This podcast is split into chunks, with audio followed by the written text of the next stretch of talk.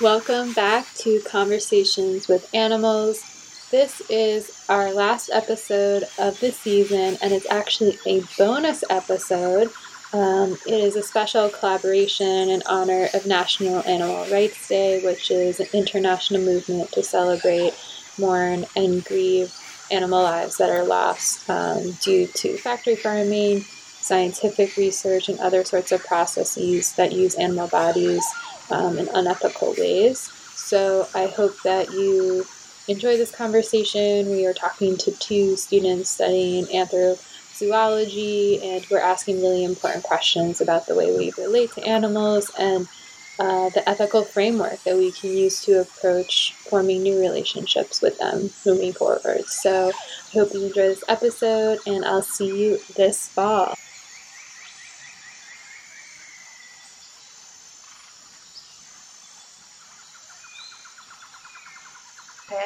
Um, so we met through the anthrozoology MA course at Exeter, um, which I came to because I did anthropology at undergraduate level, but it's always been non-human animals for me. I think that's where my passion's really been. I grew up in a vegetarian household, lots of companion animals. Um, absolutely loved being around them. Um, I was very lucky to grow up like that. Um, and then I saw the anthrozoology course and thought it was just a perfect blending of the anthropology that I'd learned at university, which was incredibly interesting to me, um, but also mixing it with the non-human animal part as well. Um, but I worked in animal shelters for a few years um, as well, alongside that, um, which is very rewarding, a bit tricky at times, but uh, yeah, lovely to feel like you're helping them. Um, which, yes, it's all kind of culminated in doing the anthrozoology MA, and I'm looking forward to seeing uh, what's going to happen afterwards. And Natasha. Yeah, thank you so much for having us. Um, my background is actually very similar to the other Natasha. Um, I've also grown up loving animals. I've always known that it is my passion and goal to work to cha- make the world a better place for animals. And um, I originally wanted to be a vet, like a lot of other people who who love animals. Um, and then I went on to study animal welfare and behavior science at Bristol University. But I realized that was a bit too much of a science focused um, approach for me, whereas I'm more arty and I like kind of more social science. Um, so then I also I changed to anthropology, also with a specific interest in human non-human animal relationships. And after graduating from that, I discovered anthrozoology, and for me as well, it was just the perfect thing that I I wish I had discovered sooner. And yeah. Um, it's kind of opened up a whole new understanding for me and yeah, it's been incredible. So that's kind of my my route to where I am now. Wonderful.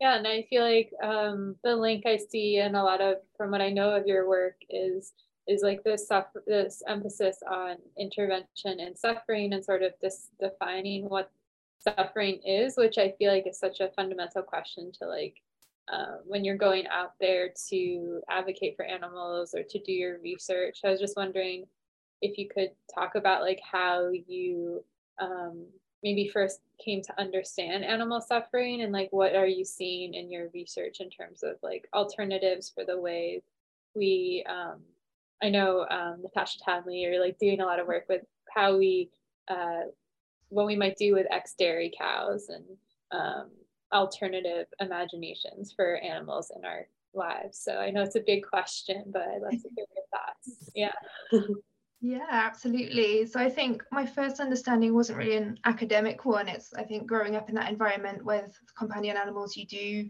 end up seeing some suffering very sadly. I'm sure a lot of us have had that experience. Um, and it's sort of a feeling of when you know them as individuals and sort of picking up when you think they're suffering. Um, and again, in animal shelters, um, you you do see a lot of quite sad and awful things and you see animals coming in in very bad states sometimes or animals who decline um, while they're with you. And especially fear i think in the animal shelters one of the things i actually struggled with quite a lot was animals are afraid of you and obviously we're not the kind of people who enjoy that um, so that was always quite a tricky part of the job. So i think that was um, the ideas of animal suffering was quite a visceral thing for me really. Um, but what the anthrozoology course has really given me is kind of the tools and the um, academic readings to understand why that is the case and why we feel that way um, and just looking at the difference yeah the different definitions of suffering um, which is it is a really big question, as you say. Um, obviously, the way that the government defines suffering and necessary suffering, which is a phrase which, you know, is um, very problematic. In that necessary suffering, but necessary to what? Necessary to economics, necessary to you know people wanting to go and get a burger, necessary to the animals themselves. Um, so I think uh, it can be quite easy to minimize suffering. Um, culturally, I think we minimize suffering quite a lot in as necessary suffering without actually really pausing to think what does the necessary part of that mean? Um, because there may be in real life there may be some necessary suffering in terms of you know perhaps like injections and vaccinations and that sort of thing which is more i would consider necessary and that it's for the individual's own sake rather than um, just to make a bit of money and profit from them um, and I know Natasha, you also um, study uh, grief and like what's ungrievable. So I was wondering if you could bring this into conversation about um, how we think about suffering and, and what life is worth uh, mourning, you know? Yeah, definitely. Yeah, I think um, the anthrozoology course has also really shed light on what suffering is socially acceptable and what isn't. And my research, which has been looking at basically the way that we think about animals in death, has shed a lot of light on yeah how we how we conceptualize that, how we give value to non-human life. Um, I think that death is a really important site at which human animal boundaries are maintained. Um, the extent to which an animal life is grievable, or in other words, social value attributed to it, um, often stands obviously in stark contrast to human lives. And my work looking at mourning, the power of of mourning and grief to to make individual lives visible as ethically significant and worthy of attention.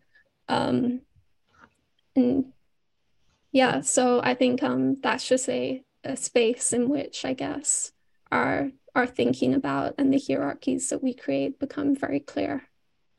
Yeah.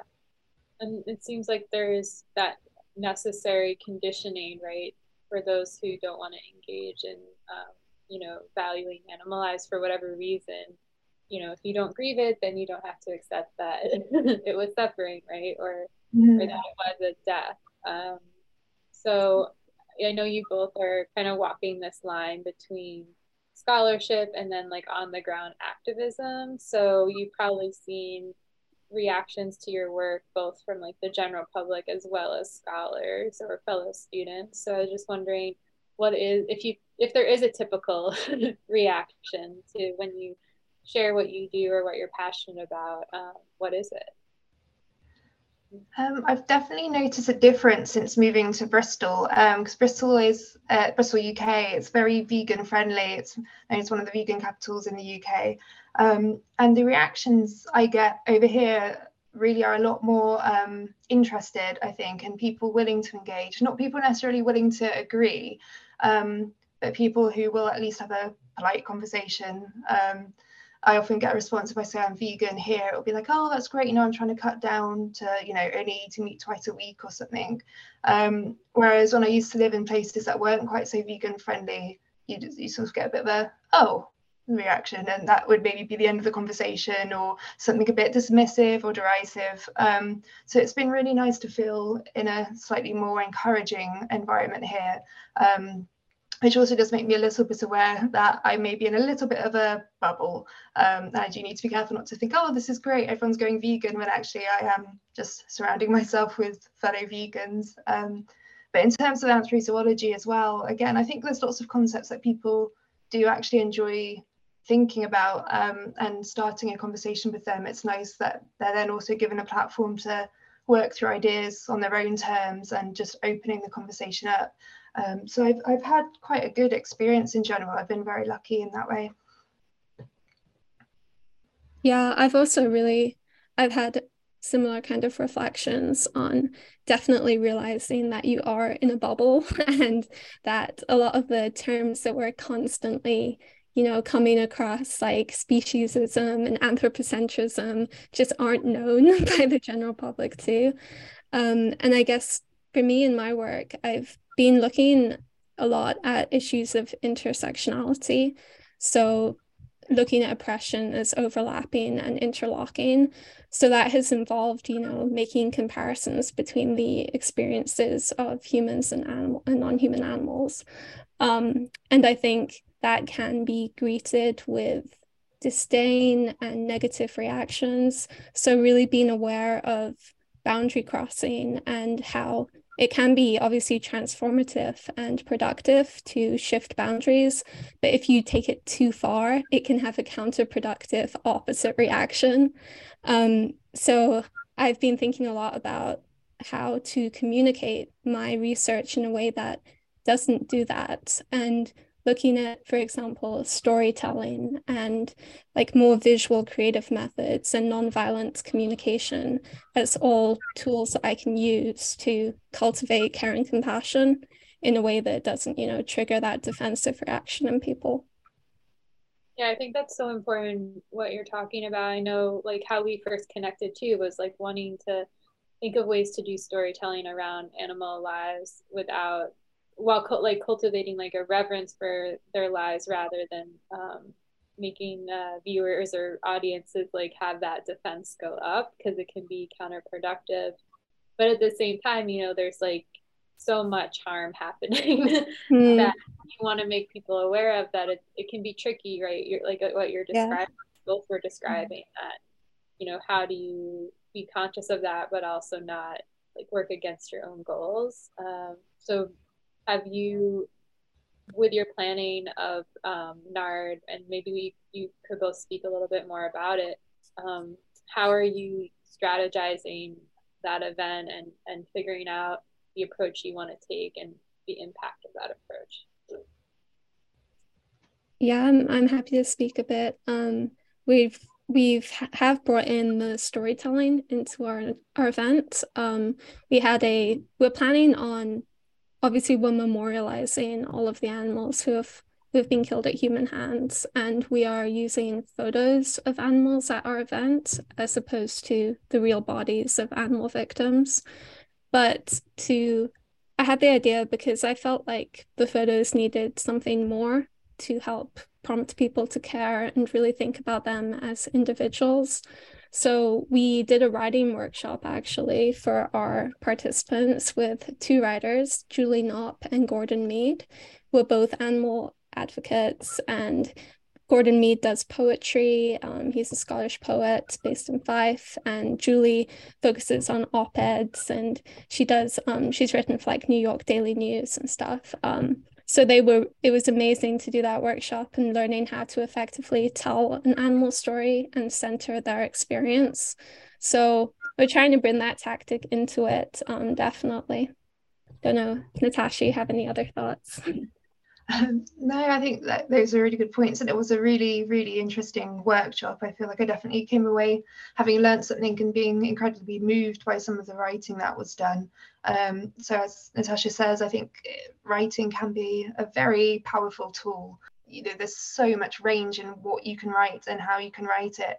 It helps kind of get a spread across from, you know, just kind of very gentle awareness and um, and all the way through to being very, very hard hitting um, and the more shock value side of campaigning and kind of writing and creativity has the entire spread. So you, it's very easy to like fine tune it to different audiences. It's like a benefit not just for like the writer of the story, right? Like they'll have that connection, but then obviously all of the readers or the fellow participants, like through that writing, getting to make like a web of connections. It, it sounds like, um, and I know like you're also um, interested in thinking about um, farming environments and I know that those obviously vary globally, so I'm not totally sure um, which environments you're most familiar with, but I'm just thinking in general about cultural associations with food and, and how um, tricky that landscape can be to navigate in terms of wanting to be sensitive but also honest. like I'm thinking just the other day I lived right next to New York City's Chinatown and walking my dog and see like three like of the full slaughtered pigs carried out of a truck into a Chinese restaurant, you know, and I know there's a lot of cultural significance around eating pig, especially like um, in that in that way. So I just mm. am like, oh, it's like horrible, and then there's also like navigating race and culture, and um. I don't mm-hmm. know if you have anything to share around that in terms of thinking about farming and and, how, and who has access to what kinds of foods. And, yeah. Mm. Yeah, I feel like definitely there's so much dissociation and so much invisibilization of animals in the farming industry. Um, so I think it can, and obviously people don't want to think about the reality of where their food is coming from. And there's so much cultural significance around food as well. Um, so it is a very, it's a huge thing to try and tackle and address and talk about. Um, and I know I found personally um, something I struggle with is taking, and I guess this also relates to what I said earlier about boundary crossing um, and leading people through something slowly and sensitively, but whether to approach it with an abolitionist or a welfarist approach. Like, do you ask people to go cold turkey, or do you say every little bit is fine with the knowledge of the scale of non human suffering happening? I think it's it's kind of I know that in our course we've there's been a lot of discussion about animal welfare and whether it's productive or if it just allows people to become more comfortable with buying animal products if they believe it can be more humane. And yeah just always ten- centering the that abolition is the goal and the end point in activism I think is important, but balancing that with with you know take it day by day, like don't beat yourself up if you mess up once, but always centering that that goal of we need to we don't need better farming practices we need no farming. But yeah these are just thoughts that have been going through mm-hmm. my mind in talking about farm animals.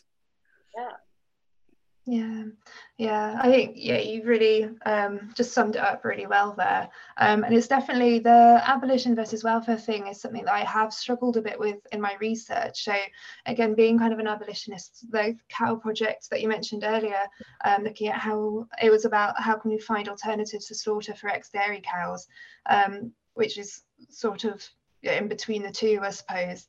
Um, and I think for me it came it came from a place of I think although I would like to see the end of cattle farming altogether, I personally think realistically we're not going to go from the frameworks that we have right now um, to abolition. I think realistically there are going to be approaches in between, and it is good to overshoot sometimes and you know argue for more because you know and you know it may end up being a compromise. But I was thinking if we could save um, you know dairy cows from slaughter at least, then that's a step in the right direction.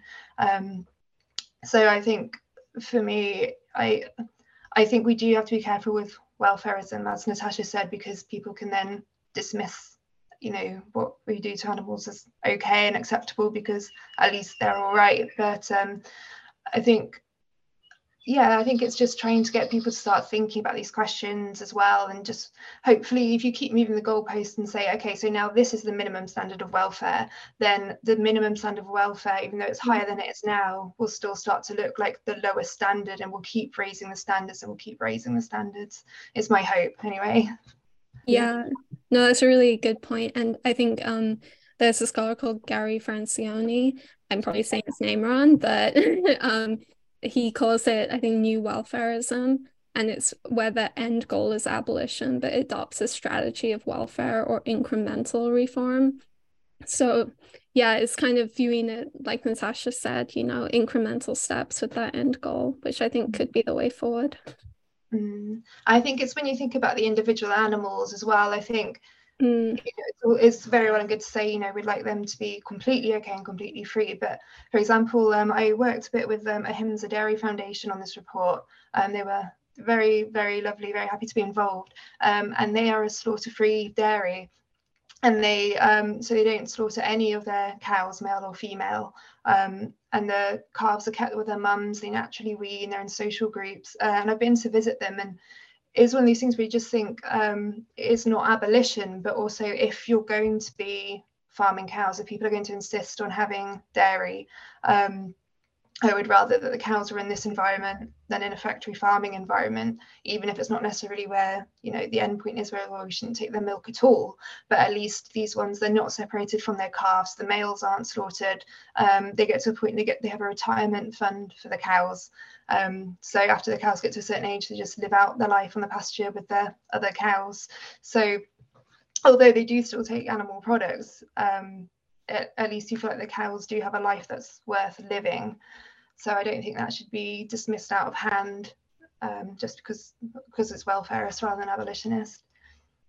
Yeah, I think it's a hard line to walk, and um, it was interesting when you brought up Gary. I'm also realizing I don't know if it's Francione or Franconi, but I read I remember reading some of his work, and he brings up you know even even um, eventually that it would mean like no pet no no having pets right like even pet ownership is unethical at a certain degree like obviously right now but i was just making those parallels of like well we have all these animals in shelters so like you know the most ethical thing to do in that in between space is to adopt them and give them homes um, but it makes me uncomfortable because i'm like oh i love having pets and mm-hmm. i don't i can't imagine not having them but i also see his ethical argument there um, but I, I think it's a good point when we're talking about like okay if we are going to say like overnight, right? We no more animals for products or food. Um, what would we do with all of them, right? Like, what if there's no profits being made from those industries who have an, um, a stake in housing them, right? Mm-hmm. Um, so maybe it's worth considering, like you're saying, these in between spaces, even though it's very uncomfortable to, to do so. I don't know. What do you think about that? Yeah, I think the usual, I think um, vegans often get that question um, asked of them. And I think, yeah, the, the usual response is that it is a gradual process. Things aren't going to change overnight. Um, and I guess, yeah, it's always grappling with, you know, wanting to to focus on the su- animal suffering happening now, today, but also balancing that with a more long-termist um, perspective and approach um, that's looking looking to the future and yeah. So i think this has been something actually that in the nard event the organizers have been talking about you know how do we how do we talk to people about becoming vegan as well? And um yeah how far to push it i guess. So these are conversations that we've been having. So yeah i know we just have a couple of minutes left. So i was wondering now's a great time i guess. How can people get in involved with the NARD event, you know, I know that it's going to be ongoing too. So, like, what are your goals for now? How can people plug in? And then, like, what are you hoping for in the future for support and building it outwards? So there are NARD events happening all over the world. So people can see if there's a National Animal Rights Day event happening near them, which they could attend and support. Um, for our event, yeah, we're hoping it can be an annual thing that we do every year. Um, and yeah, just trying to produce some content for it, putting stuff on social media. So you can, we have a Facebook account and an Instagram page, which you can support um, to get the word out there about what we're doing. Yep. And the more people who come on the day, um, I think just the more impact the event will have. So if you're free on 4th of June in Bristol, UK, or anywhere else actually for that matter, as Natasha says, wherever you are, have a look, see if they're around. And if you're able to turn up, please turn up, please spread the word. Um, and it's so lovely having you both here, and I can't wait to continue to follow your work and see what you do. Um, I know you're still deciding, you know, what's next after your program, your courses. So um, it'll be wonderful to see like where you end up and how you keep finding new ways to share this work because I think we need people who are thinking in, about it in these ways and um, having these kinds of conversations. I'm excited for that. oh, thank you so much for having us. Yeah, thank you so much. It's been great.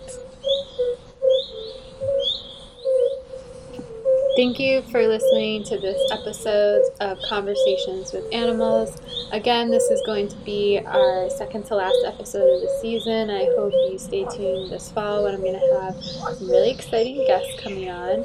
Um, for those of you in the New York City area, a reminder that tomorrow, Sunday, May 21st, is my reading as part of the Creature Conserve exhibition on Governor's Island at Swale House. So I hope you come by.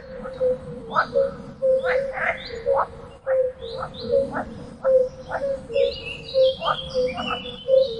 you.